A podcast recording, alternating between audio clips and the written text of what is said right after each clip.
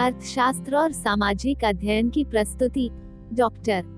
अंबेडकर के अनमोल विचार, इतिहास बताता है कि जहाँ नैतिकता और अर्थशास्त्र के बीच संघर्ष होता है, वहाँ जीत हमेशा अर्थशास्त्र की होती है.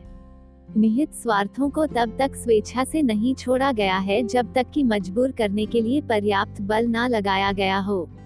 मैं ऐसे धर्म को मानता हूँ जो स्वतंत्रता, समानता और भाईचारा सिखाता है. जब तक आप सामाजिक स्वतंत्रता नहीं हासिल कर लेते, कानून आपको जो भी स्वतंत्रता देता है, वो आपके लिए बेमानी है। समानता एक कल्पना हो सकती है, लेकिन फिर भी इसे एक गवर्निंग सिद्धांत रूप में स्वीकार करना होगा। हम सबसे पहले और अंत में भारतीय हैं। एक सफल क्रांति के लिए सिर्फ़ असंतोष का होना पर्याप्त नहीं है। जिसकी आवश्यकता है, वो है न्याय एवं राजनीतिक और सामाजिक अधिकारों में गहरी आस्था। मेरे नाम की जय जयकार करने से अच्छा है, मेरे बताए हुए रास्ते पर चलें। यदि मुझे लगा कि संविधान का दुरुपयोग किया जा रहा है तो मैं इसे सबसे पहले जलाऊँगा। रात रात भर मैं इसलिए जागता हूँ क्योंकि मेरा समाज सो रहा है। हर व्यक्ति जो मिल के सिद्धांत की एक देश दूसरे देश पर शासन नहीं कर सकता को दोहराता है, उसे ये भी स्वीकार करना चाहिए कि एक वर्ग दूसरे वर्ग पर शासन नहीं कर सकता।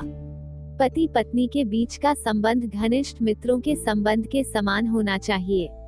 मैं राजनीति में सुख भोगने नहीं बल्कि अपने सभी दबे कुचले भाइयों को उनके अधिकार दिलाने आया हूँ। मनुवाद को जड़ से समाप्त करना मेरे जीवन का प्रथम लक्ष्य है। जो धर्म जन्म से एक को श्रेष्ठ और दूसरे को नीच बनाए रखे, वह धर्म नहीं, गुलाम बनाए रखने का षड्यंत्र है। एक महान व्यक्ति एक प्रतिष्ठित व्यक्ति से अलग है क्योंकि वह समाज का सेवक बनने के लिए तैयार रहता है। मैं किसी समुदाय की प्रगति महिलाओं ने जो प्रगति हासिल की है उससे मापता हूँ। जीवन लंबा होने की बजाय महान होना चाहिए। हिंदू धर्म में विवेक, कारण और स्वतंत्र सोच के विकास के लिए कोई गुंजाइश नहीं है। बुद्धि का विकास मानव के अस्तित्व का महत्वपूर्ण लक्ष्य होना चाहिए। जो कौम अपना इतिहास नहीं जानती, वह कौम कभी भी इतिहास नहीं बना सकती। भाग्य में नहीं, अपनी शक्ति में विश्वास रखो। एक इतिहासकार, सटीक, ईमानदार और निष्पक्ष होना चाहिए। संविधान, यह एक मात्र वकीलों का दस्तावेज़ नहीं।